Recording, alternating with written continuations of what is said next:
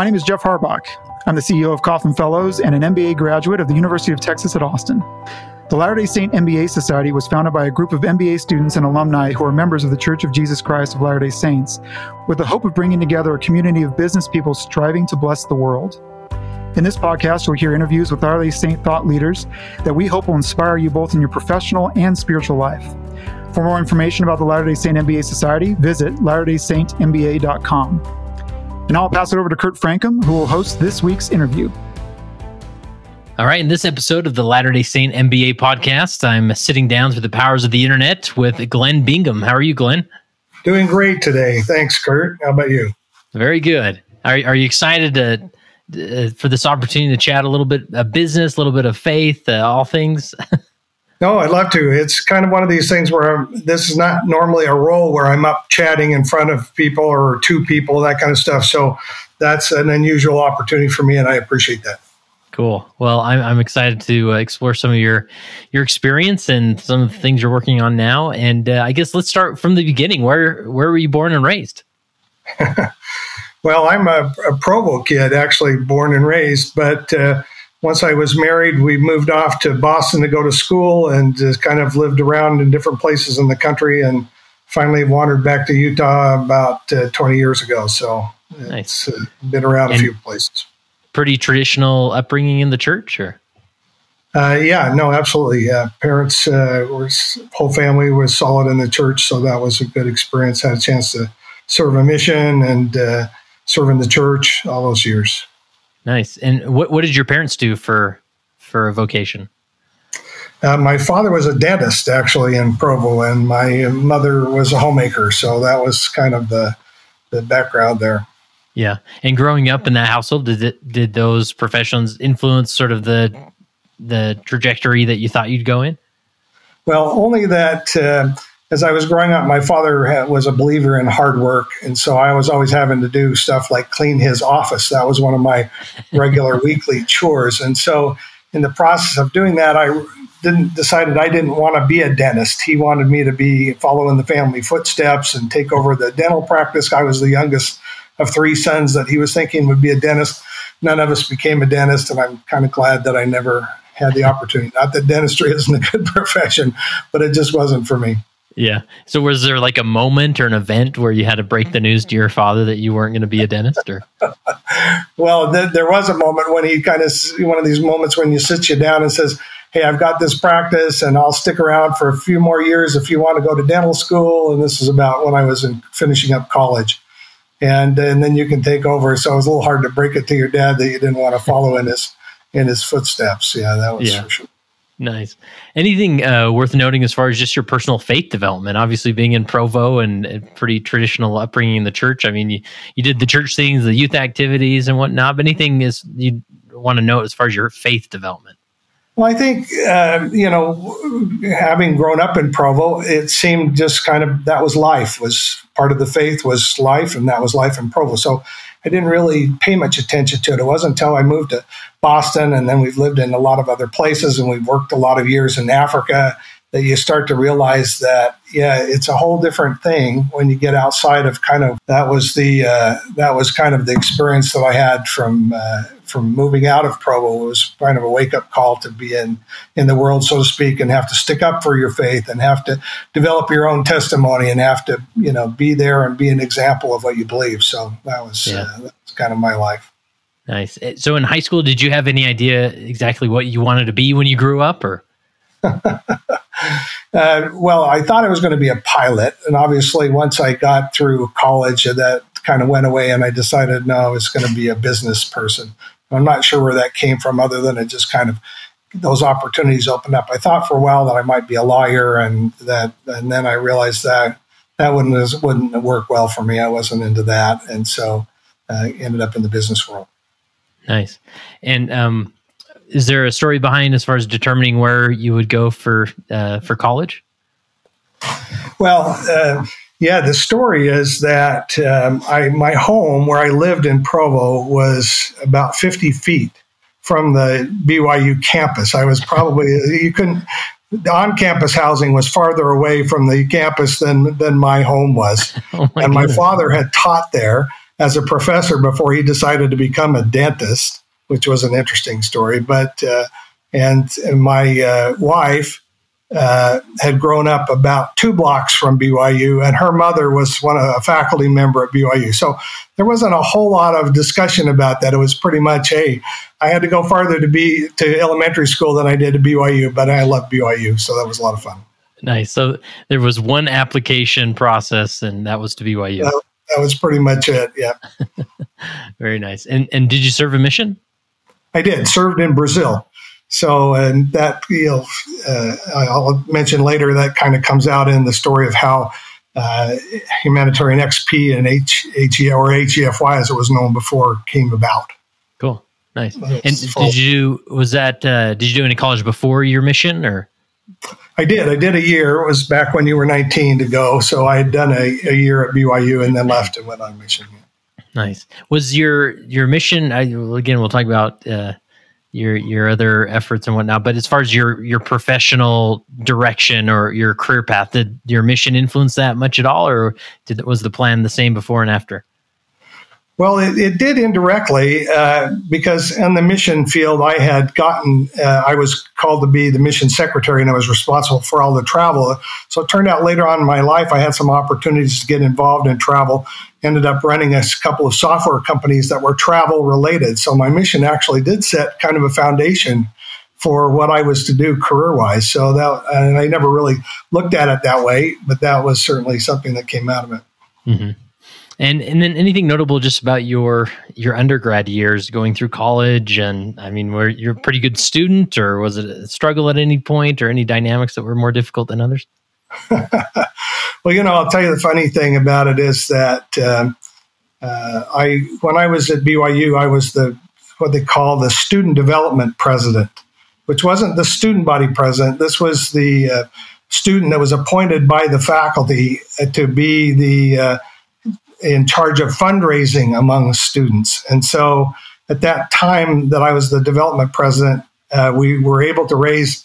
Uh, was about then it was about fifty thousand dollars. Today it would be like two hundred thousand dollars toward putting in an automation system in the library. So that was my big claim to fame at, at BYU, as I had a chance to kind of influence the everyone who went to the library and uh, hmm. through the students that were you know were involved and volunteered and helped and that was a fun that was really a fun part of it. Wow interesting. And then uh, so you graduate from byu and, and what did you get your undergrad in? I was in accounting so i had a degree in accounting yeah. Nice. And was the plan to always go to advanced education or? I, I think so for most of that time because i never really wanted to be accountant. I didn't like accounting I got a degree in it because I thought it would be useful, but then I ended up, I knew it would be a good tool for more study. And so then I went on to the MBA after that. Nice. And and was the MBA directly after you you graduated, or was there was. some? I went directly to the MBA program. Yeah. Nice. And what do you remember just from that application process, or uh, you know, considering schools and what direction you were going to go, or? well, not uh, a lot. Other than I, the one thing I I do remember is that uh, my parents thought I was wasting my time and that I, you know, making these applications were not going to be useful. So they were pleasantly surprised when I was able to get into a good MBA program and and make something of that. So I always thought, okay, well, at least I was able to, you know, show my parents that I could accomplish something worthwhile there. nice. And so, uh, was Harvard Business School your first uh, your first option or your first desire? Uh, it was. So I had applied and, and I was in early enough that I didn't have to apply anywhere else. So that was pretty much uh, the, where I was headed. Yeah, and, easy decision. That was, great, that was a great option and decision. Yeah. Nice. And and were you because you said you you got married and then headed off to Boston? Were you so you were married by the time you graduated with your undergrad? I was married in my uh, at the end of my junior year at BYU. So I had a, a married year at BYU, and then we both went back to uh, to Boston, and uh, my wife also went to Harvard for graduate. She had her got her master's degree at Harvard in education. So we were both in school at the same time back in Boston. So that was kind of a oh fascinating. Uh, that was kind of a fun experience. So it was a lot of studying and just kind of waving to each other as we went uh, back and forth from studying. Yeah. Nice. And so was the did you both apply at the same time and and pray that you'd both get in or Well, she applied after we got there because we had to figure out how we were going to support ourselves. So she went back there and got a job as a secretary at the business school. And so I would see her. She was working there. And then after she had been there for a year, her uh, professor suggested that she apply and go to, to school there. And so she applied and was accepted into the School of Education. Oh, fascinating. So that was probably just a busy time of life for both of you. yeah, no, that was a crazy busy time of life. Like I say, we just kind of passed each other and and uh, from going two studies and two class, and that was about uh, all we saw of each other. Yeah. Yeah. Anything come to mind as far as you know, going from Provo, Utah, graduating from Brigham Young University, now going back to Boston? Was were you intimidated? Did you feel like uh, you know some imposter syndrome or anything? I mean, what what do you remember just of that transition? well, I, don't know how you cannot be intimidated. You know, you're going to be there with some great people, and that is true. But I just remember that that was it was. I felt very comfortable there, and I felt like I, you know, I could d- do the work and do the job, and and uh, and so it was a great opportunity, and had some really good experiences there, and, and met a lot of fantastic people that are still friends to this day. Yeah, yeah, interesting. Um, and so then, I assume two year program, two years that you were there with. Okay, and then uh, so you're done with you got the MBA, you're done with Harvard, uh, and now you're ready to set off into the, some ambitious uh, uh professions, right? So, I mean, what was the plan at that point? Well, the the big career at that point in time, coming out of the business school, was to be a consultant, uh, you know, management consultant, and so I went into consulting there for a firm in Boston so we stayed and lived in Boston for another five years after we were done. My wife uh, was working as she was the director of cancer control for Central Massachusetts at the, uh, when we were there. So she stayed and she was working there, and I was working there until our first child came along, and then she stayed home. But uh, that was uh, we were there for five years, and then headed out to Silicon Valley and on from there. Wow, wow! And uh, so was there a specific job opportunity that took you to Silicon Valley? Uh, there was. I had a chance to work for Advanced Micro Devices, a chip maker, uh, as a strategic planner for them. And so that was an area that I had been working on in consulting. So I looked forward to the chance to actually work in in a company and be able to kind of use the skills there to help the company out. So that was a lot of fun. Plus, it was so glamorous to be in Silicon Valley and have that opportunity. Couldn't pass that up. Nice. Now, your bio defines you, or describes you as a uh, expert in social entrepreneurship. So, do you feel like you've been an entrepreneur most of your professional life? I have. Uh, mainly, I think all total, I've probably started five different for profit companies, and I've probably started four nonprofit organizations. So, I figure, yeah, that's pretty I must be some kind of crazy person or an addict or something that way. To, at least as far as entrepreneurship, I love love doing the starting up of things and getting new concepts and ideas off the ground. So that's always been my strength and and uh, yeah. fun thing to do in life. Yeah. So how how many how many years before you started your first nonprofit uh, organization? Well, yeah, that's right. I had to say, you know, I look back on it, people always say, well, gee, it's so great that you've done these nonprofits. And I'm thinking, well, the reality of it was I never even had an inkling to do anything in the nonprofit world until I'd been working for 20 years. I was just concentrating on being successful with companies and, you know, and making money and that kind of stuff. And so it was kind of one of these things where I had to grow up a bit before I realized that not all things running a business wasn't the most important thing in life. So it took me a while to mature a little bit and realize that I probably could do more in the nonprofit world. Yeah. And, and so with hindsight, do you wish that you would have maybe done more nonprofit work or charity work earlier on then? Yeah, I do. I think that I would have had a much stronger foundation and had some experience that I would have benefited me later on when I kind of uh, on the other hand, there was a good aspect to being in the for profit world, and that is that I was able to kind of apply a lot of the for profit management you know uh, experience that I had toward nonprofits, and so I tried to run those in, in a little less conventional ways and so forth uh, than my people that were starting up nonprofits generally would do.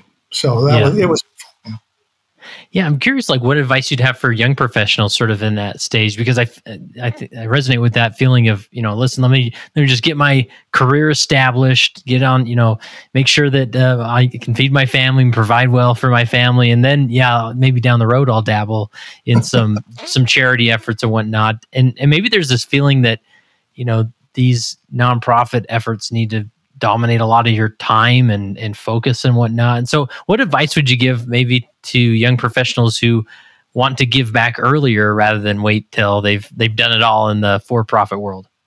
Right. Yeah. No, it's an interesting issue because it was um, I started up nonprofit even while I was still working in for profit. I, I, never intended to kind of get in and start up a nonprofit organization. That was never a goal or an objective or even a plan. It was kind of by happen chance that that happened, and that's kind of how HEFY or now Humanitarian XP started up was kind of by accident uh, because mm-hmm. of my son. So that was it's kind of one of those ones where. Yeah, I don't know if that hadn't happened you know, would I have done that? I would like to think I would have done something more charity wise, but sometimes it's those little personal things that pop up that kind of direct and and or misdirect your life into other ways where that's positive. That that would be kind of my experience that way. Yeah, and, I guess that's it's easy to maybe think well, I'm going to do some charity work just for the sake of doing charity work, which I guess isn't a bad idea. But just like even for-profit businesses, it's not until you find that passion that kind of fuel projects you into into these efforts, right? And so um, maybe don't just do charity do charity, but find what's the passion there that you could you could focus on that would lead you into a a nonprofit uh, endeavor. I think part of it was that one of the things that why that worked for me was that I one of the things I disliked about the nonprofit world is I didn't want to fundraise. I didn't like asking people for money, mm. and that was kind of whenever I nonprofit, it's like okay, let's go raise some money for some cause, kind of a thing. And I never wanted to do that, so I had to get to the position where I didn't have to do that in order to do charity work. And so if I hadn't been successful in the private sector, I don't know if I would have ever gotten into the nonprofit world. So that was just kind of my my approach to it. Yeah, yeah, no, I that, I appreciate that a lot. So, anything as far as your your for profit uh, profession or focuses um, that would be worth mentioning? Anything you learned, or uh, what would describe that journey through your for profit entrepreneurial endeavors?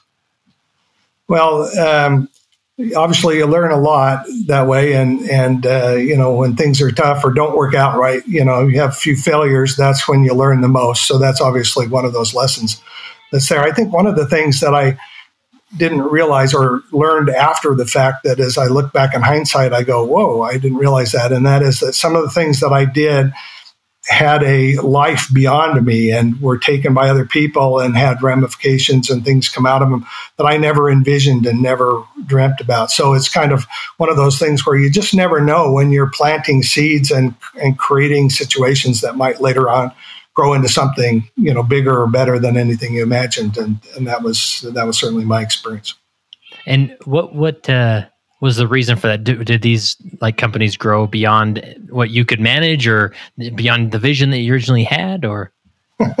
well, to give you an example, uh, part of the career, my career, I was uh, doing research. I'd come back, I'd gone out and been a consultant for a while. I came back to the Harvard Business School and was a research faculty, and I was writing up course material and that kind of stuff. And they had grabbed me because it was in, in the 1980s, and this was in the beginning of the personal computer world and I had been one of the few people involved in the per- personal computer world. So they said, well, we want you to come back and we want you to write some case modules for us that utilize the personal computer world. And so I said, okay, I can do that. And I came back and I wrote a module that had to do with uh, cost allocation and making decisions in a manufacturing environment and that kind of stuff. And I based this on some work I'd done as a consultant. But uh, and I thought that was great, and I went away thinking that oh, the biggest contribution I'd made there was I was the first one that had written computer-based, personal computer-based course material for the Harvard Business School. Well, it turned out later that what happened is after I left that module uh, that I had written, two professors at the business school took it and made a whole uh, a whole industry out of it, I, and I didn't even know about it at that point, I had gone on to different things, and they came back and, and made an call it ABC accounting, and they had written up textbooks and manuals. I had consulting firms teaching it, and it had been it had spread through thousands and thousands of corporations until I didn't even have a clue. All of a sudden, one day somebody says, "Oh, have you heard about this?" And I thought, "Wait a minute, that looks kind of familiar," and discovered that it was something that I had done back uh, ten years earlier. And, and you didn't have any proprietary ownership or anything. No, no. The business school was was clear about the fact that anything I did for them belonged to yeah. them. So yeah, unfortunately, I didn't get anything from that one. That would have been nice. Yeah. Yeah. Yeah. So you mentioned there's different businesses that you you started and grew. I, I, mean, did you feel like that? You know that the first business you started would probably dominate your professional life. I mean, what, when did it come time for you to maybe move on from a business and and then maybe led into starting another one? Well, I think um, from my perspective, the real key was that once a business started to grow, it, it um, it, the nature of the job changed and it changed from actually running and being involved in developing the product and, and you know doing that kind of stuff to managing more and just being the person that kind of manages all the people and deals with all the problems and makes all the decisions and relatively through people and I found that less exciting to do. So what I always discovered is once I hit about 40 or 50 employees, that was time to sell the company and let somebody else take it from that point. So that was my sweet spot was from the zero to 50 employee kind of a range. So that's how yeah. I operate. That's interesting. And was that just some, uh, a good dose of like self awareness or because I would imagine like some of these feel like your own children, right? It's like, I can't, I can't sell it yet. What if we can, we got to take it above and beyond? I mean, was it, were these natural or difficult transitions to make when it got to that point?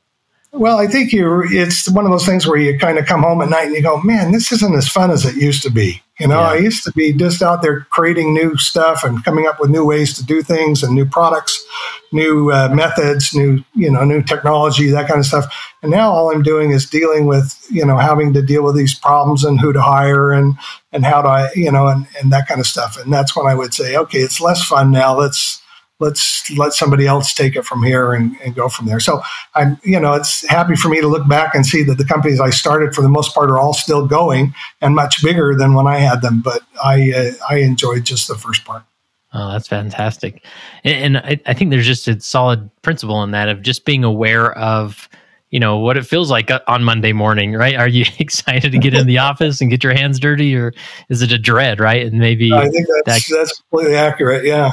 Yeah, that yeah, that's really good. So, uh, tell us the story. I think, um, obviously, a lot of people are familiar with the term EFY, which was a a B- BYU entity, right. and and I think it doesn't need much explanation. And now that's sort of transitioned into FSY that the church runs and all that. But um, you created an organization called HEFY for humanitarian, especially for youth. Uh, what's the story behind that? And and t- take us on that that journey yeah, just so I don't step on the church toes, it was humanitarian experience for youth rather okay, than. Sorry, thank you. yeah. Although, yeah, we had to have a conversation about whether the church was okay with HEFY, but we we did uh, we started that up. Uh, maybe I should start and tell the story about how it happened. Obviously, what yeah. HEFY does is to send out groups of teenagers to do humanitarian projects around the world. And, uh, you know, in this last year, there were 5,000 kids that went to 48 different locations around the world. And, and generally, what they're doing is building classrooms, they're building health centers, they're building homes in some cases. They're doing things like that, that where they get to kind of get their hands dirty and get in there and do some type of work or effort that they wouldn't otherwise be able to do in the US. So that was certainly kind of what it is and how it operates how it's got started is kind of the more interesting story, I think, and that's because at the time I was living in, um, we were living in Henderson, Nevada, and uh, my uh, 17 year old son, I had we had four kids. My wife and I were four kids in Henderson, Nevada, and uh, I was running one of the uh, one of these software companies that I had started, and things were going well. And one day, my son came in to me and he sat down and he said, he handed me a list on a uh, uh, on a piece of paper, a list of cars, and he said to me, "Dad, these are the cars that I would be willing to drive." And I thought, "Oh my gosh." what have I done here? This kid is so spoiled. He is giving me a list of cars that he will is willing to drive. I said, I've got to do something about this. I didn't realize how out of control things were.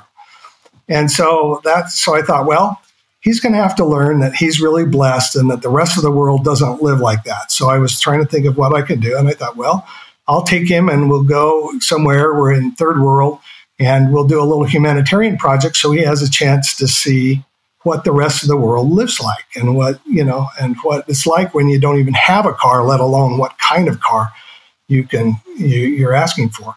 Um, and so he and I, I took him and we went down to Brazil where I'd served my mission and we found an organization there that was doing humanitarian work on the Amazon and we spent some time there. And, uh, and that was a great experience. And, and so uh, later on we thought, well, that's what all of our kids need. And uh, so we just kind of kept doing it uh, for, our, for our four kids. Now, in the process of that, other parents would find out about it and they would say, "Well, can you take our kids?" And we know, we, you know, and people would find out about it and come. So pretty soon we were taking groups of kids down, and pretty soon and roughly we. Were, what year was this when this was happening? This was this was in 1999 that it started, okay.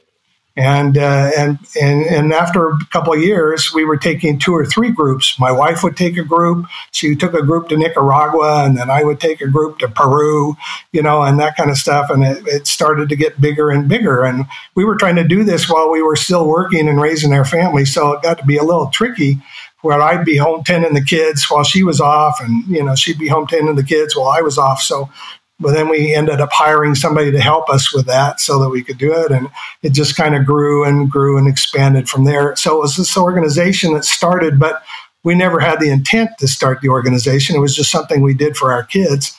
And lo and behold, other parents wanted to do it too. And so it just kind of grew, eh, you know, organically that way until it became a big thing. Finally, we got more professional staff. And, you know, now all of a sudden there's, you know, uh, uh, you know, a lot of groups going out, uh, e- you know, each each year.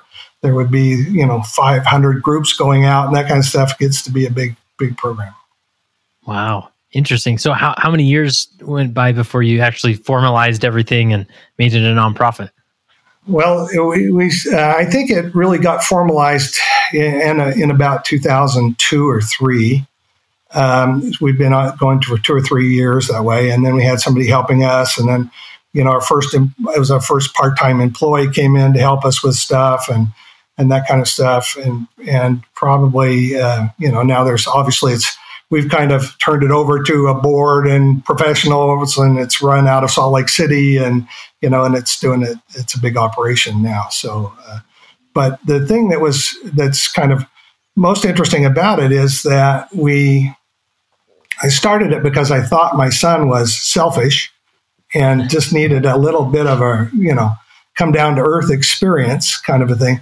And in hindsight, and especially what I realized and what has set the course for the whole organization, I think it made it successful, is that we realized that he did that I, in subsequent years. It wasn't for a number of years. I realized that, well, he really did that because of peer pressure. And peer pressure in the sense that when I look back on it and I looked at his list of cars that he'd given me, they weren't expensive cars. They weren't particularly, uh, you know, wowy cars, but they were just cars that were sporty that his friends wouldn't heckle him about if he ended up driving them to school in the car. He just wanted to have it be a peaceful situation with his friends. And so he was giving me cars that he thought his friends would you know, okay, yeah, this is an okay car to be driving to school in and that kind of stuff because they would be carpooling together and that kind of stuff. And so I realized there was really peer pressure, and that's kind of one of those things that we started to look at and learn about uh, running the organization. We had this, you know, if you think about it, we would take groups of about 20 kids at a time to on one of these experiences. And so, you know, all total, by the time I stopped being involved directly, we probably had 700 over 700 groups of kids go. Well from with 700 groups of kids you learn some interesting lessons and that's where we kind of learned some a, a really interesting thing about peer pressure. Um, and uh, so and the way that maybe i don't know if you want me to tell you how that happened? Yeah i love that. I'm intrigued. Okay. So what happened was we started taking these kids down to third world countries. It was mainly in South America, and then we branched into the South Pacific and some other places too. but um, we would take them down about 20 kids at a time. Well, in the beginning, this was back in the 2000 to 2010 decade. Um, you know, cell phones were not, their smartphones weren't really around yet. And the kids had cell phones and they were texting on cell phones with numbers and stuff like that. And uh, so what would happen is they would take their cell phone down with them, and either two things would happen. One, it would get stolen because they would kind of leave it out and it would somehow magically disappear off their bed or wherever they left it. Or the other thing that would happen is they would not realize that their foreign charges were really high and they would rack up a you know a couple hundred dollar bill texting their friends for their parents. So because of that, we ended up taking their cell phones away from them because we didn't want them stolen. We didn't want them to charge their parents a lot. So they would end up coming down there and taking. We'd end up taking all their collecting all their cell phones and they and they give them to us and then we give them back to them when they were done. Well, and that had an interesting impact because what we saw was that there was how tremendously tied they were to their cell phones. For example, we would have kids that when they heard that they were going to lose their cell phone, they would bring an extra dummy phone so that we would they would turn it in to us the dummy phone so that they had their real phone they would keep it and hide it and stuff like that. And that's when we realized just how tied these kids were to their cell phones and and the and the pressure they had to do that. And a lot of them just couldn't bear the idea of not being in contact with their friends and having this period of time that uh, where they wouldn't have that contact. And so that's kind of what we started looking at going wow that's really amazing that those kids are so tied to this. And then social media started to come in. And then we, they were so tied to social media that we, we thought, wow, that's amazing. But something happened when we were doing that. So we were taking these phones away from the kids, and they were not having this social media contact that they were used to and kind of addicted to for a period of times. And, and a couple things happened. The first thing that happened was that they basically had to kind of know each other, get to know each other, and talk to each other, which they didn't want to do. They, most of these kids would come and they didn't know the other people in the group because these weren't groups like a ward all going together. These was this was a group that came from all across the country. So there would be 20 kids, and maybe a couple of them would know each other, but for the most part, they didn't know each other. Well, without their cell phones, now all of a sudden they had to interact with each other. So they learned this idea of talking to each other again and interacting with each other. Um, the other thing that happened was that it put them in a situation where they were working closer with each other and that they were engaging with each other in a closer way. And we started to see that what was happening was that uh, they were forming this bond from this experience, even though it was only like two and a half weeks, that we hadn't seen before. And so then what we started to do is introduce uh, the fact that they would get together on social media before the trip. So for six months before the trip, they'd be getting to know each other. So by the time they got on the trip, they already knew each other really well because they'd been conversing on social media. And then they would, after the trip, they would be conversing with their trip leaders that had taken them and each other, and they would keep this group together after the trip. And we realized that uh, we started to talk to these kids and realized that what was happening was that the social that they had formed essentially a, a, peer group. Now, when you think of peer group, I always thought, well, that's the kids I grew up with because it takes years and years to create a peer group.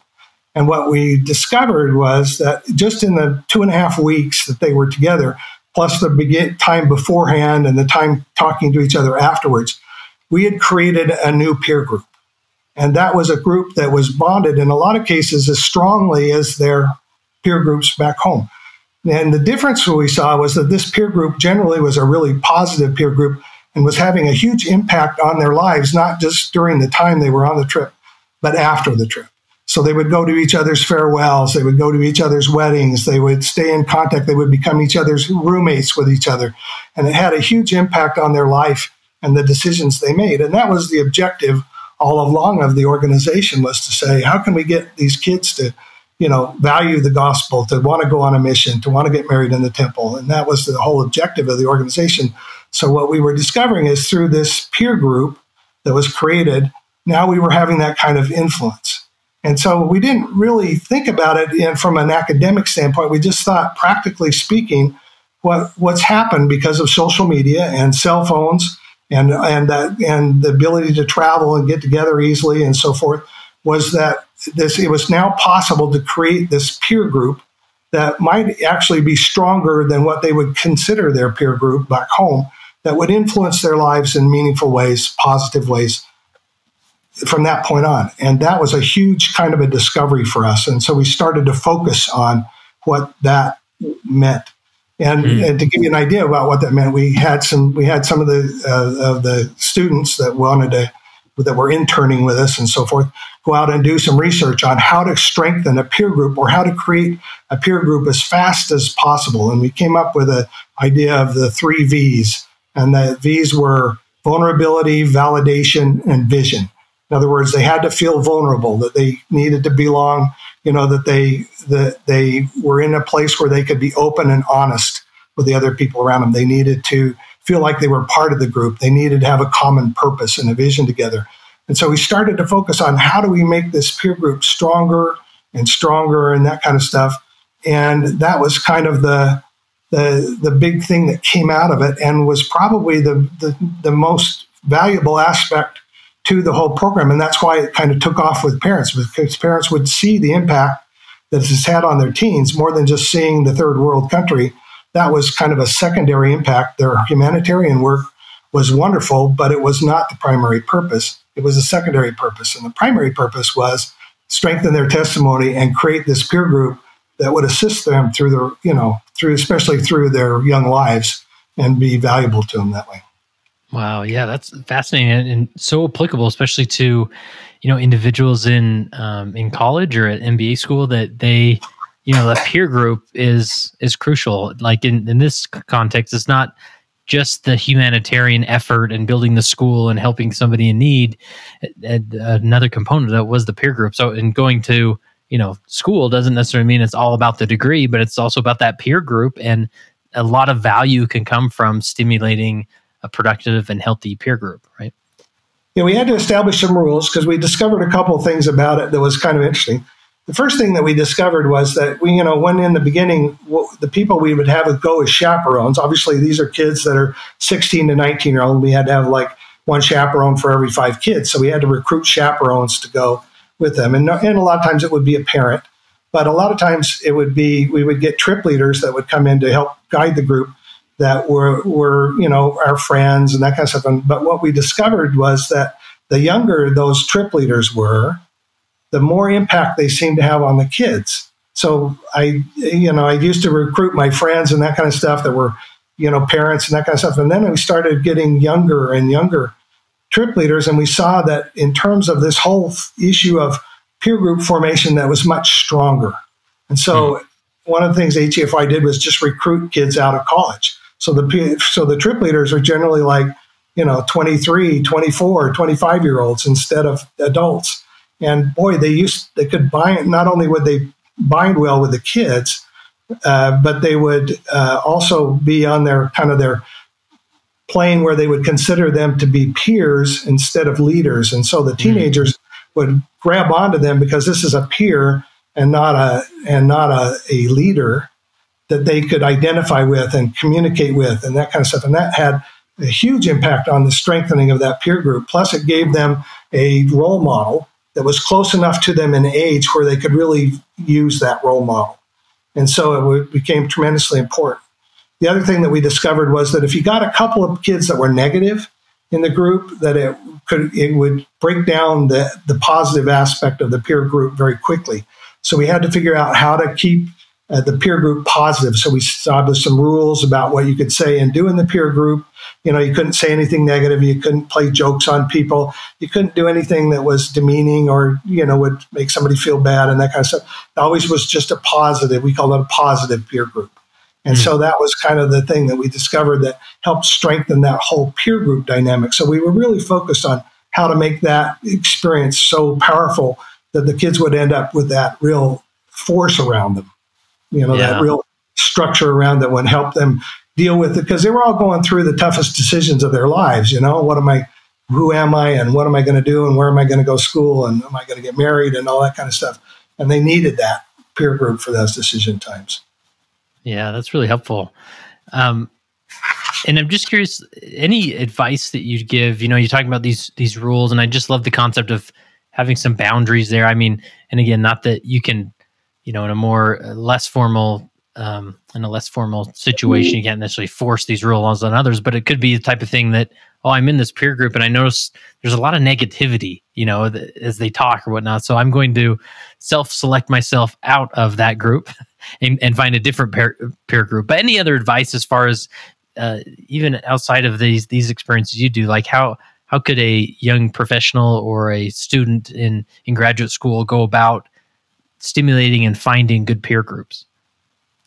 Yeah, I, I, think the first thing, and the, it's kind of a point you're making, and that is a peer group element is still a factor, whether you're in school or whether mm-hmm. you're in the professional world.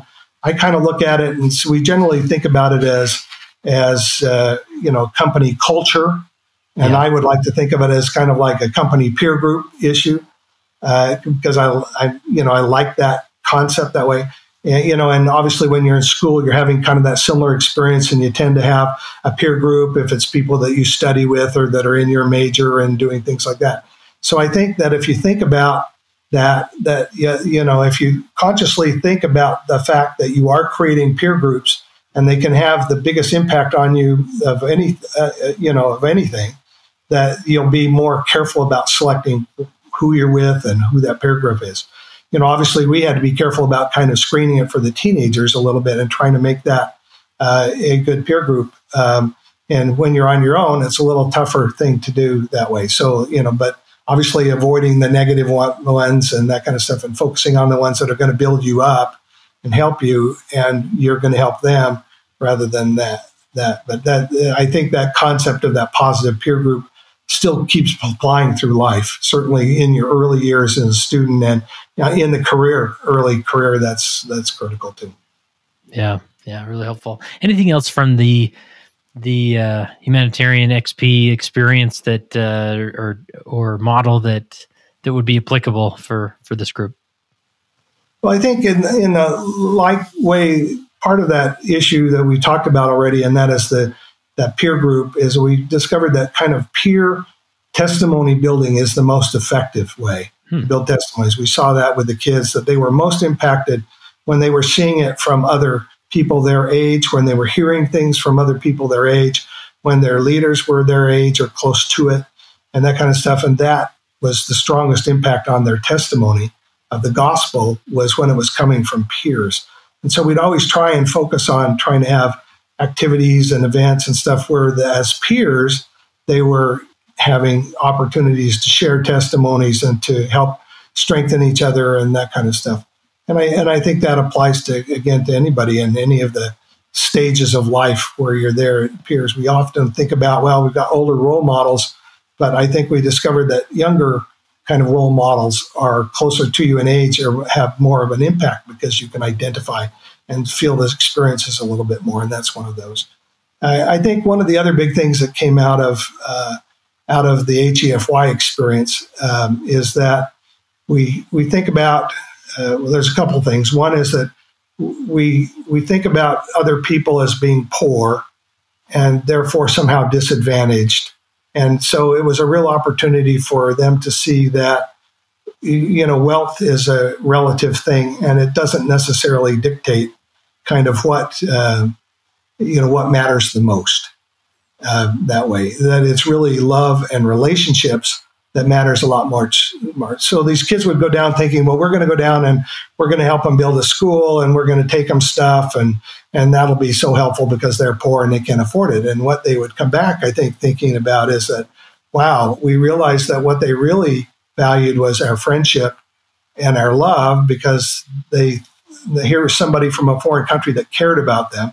And at the same time, the, the kids from the US would realize, wow, we really benefited because we saw their example of how they're having to uh, deal with life with a lot less opportunities and a lot less resources than we have, and yet they're happy and successful and and doing well in, in life too. So it was kind of a real lesson for the kids in terms of what does it mean to be poor and what it, what does it mean to you know to give to other people and that's a, a lesson i think that was a great one that came out of it um, it struck me uh, we had an opportunity to serve as humanitarian specialists in Cape Verde, West Africa. And I remember one of the things we did there is we had the, all the kids decide they were going to do something for to help out. You know, they were going to do a service project.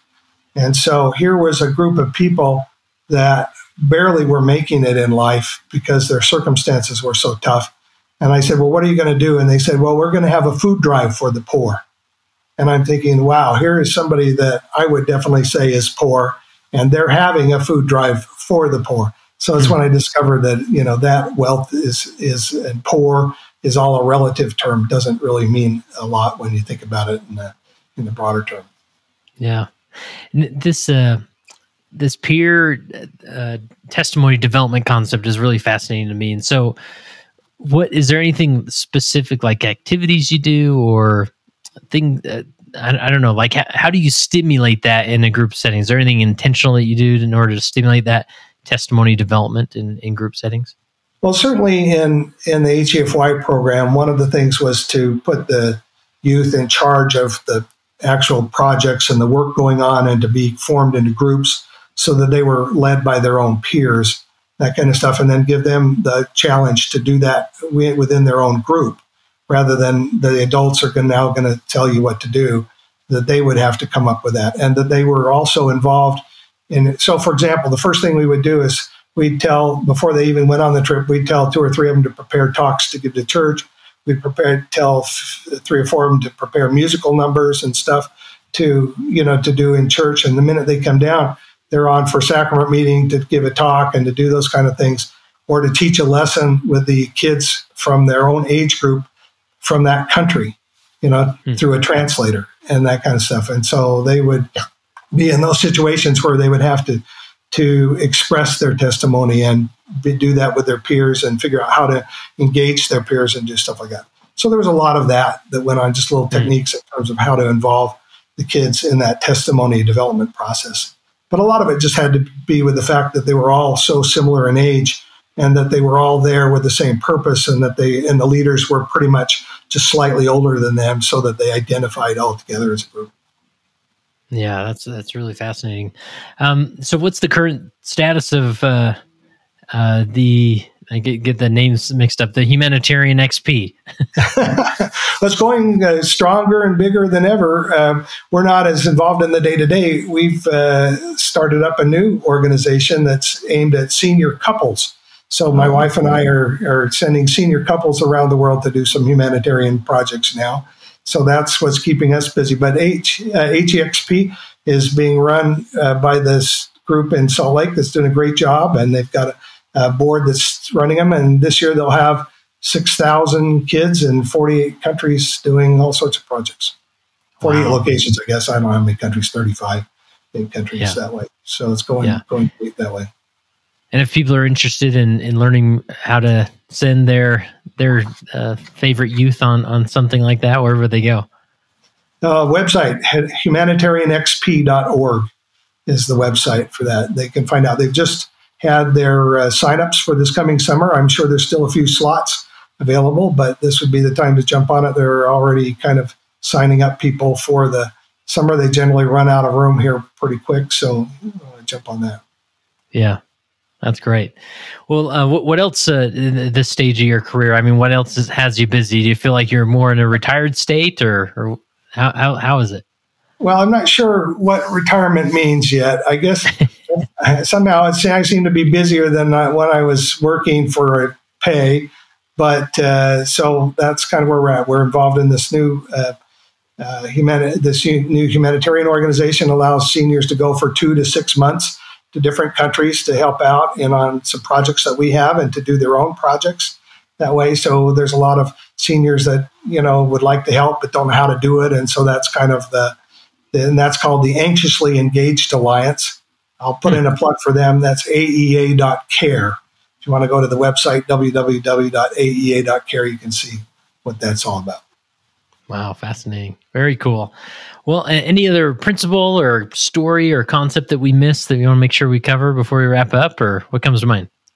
Well, no, I think that's pretty much covered it. I think we okay. just discovered that, you know, this the whole issue of device, we call it device fasting, is a really interesting opportunity to help change and mold especially young people.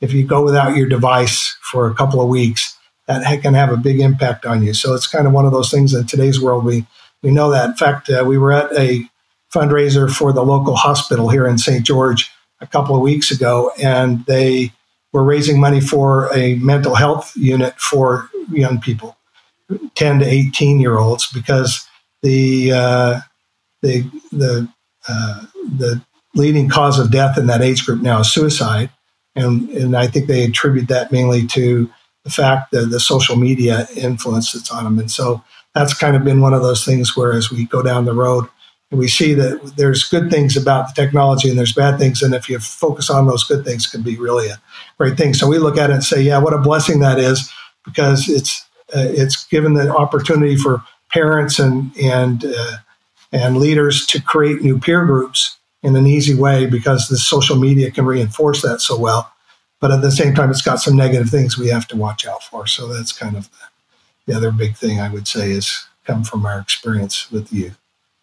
Yeah. Well, Glenn, I really appreciate this. It's been fascinating. I'm, I'm encouraged by all the all the good that you've done, these organizations you've built. And last question I have for you is: if, Imagine you're in a room full of young professionals or MBA students, uh, Latter Day Saints. What what final encouragement would you give them? Wow, that's a that's a big one. Uh, I guess my thought is that uh, you know I always would say uh, you know, you can't have too much education. I, you know, education opportunity was, as I look back on it and say, I had opportunities because of education that were, uh, have, you know, changed the whole course of my life, has changed the people that I work with and deal with, and it's made the, the biggest impact on me. So if I was in that mode and I was having to decide, am I going to go work? Or am I going to go to school? I know it's tough, but I would say go to school stay in stay in school and push that along until you're you're at the right point. Thank you for listening to the Latter day Saint MBA podcast. Check out the show notes for more information about our guests and visit latterdaysaintmba.com to find details about the Latter day Saint MBA Society.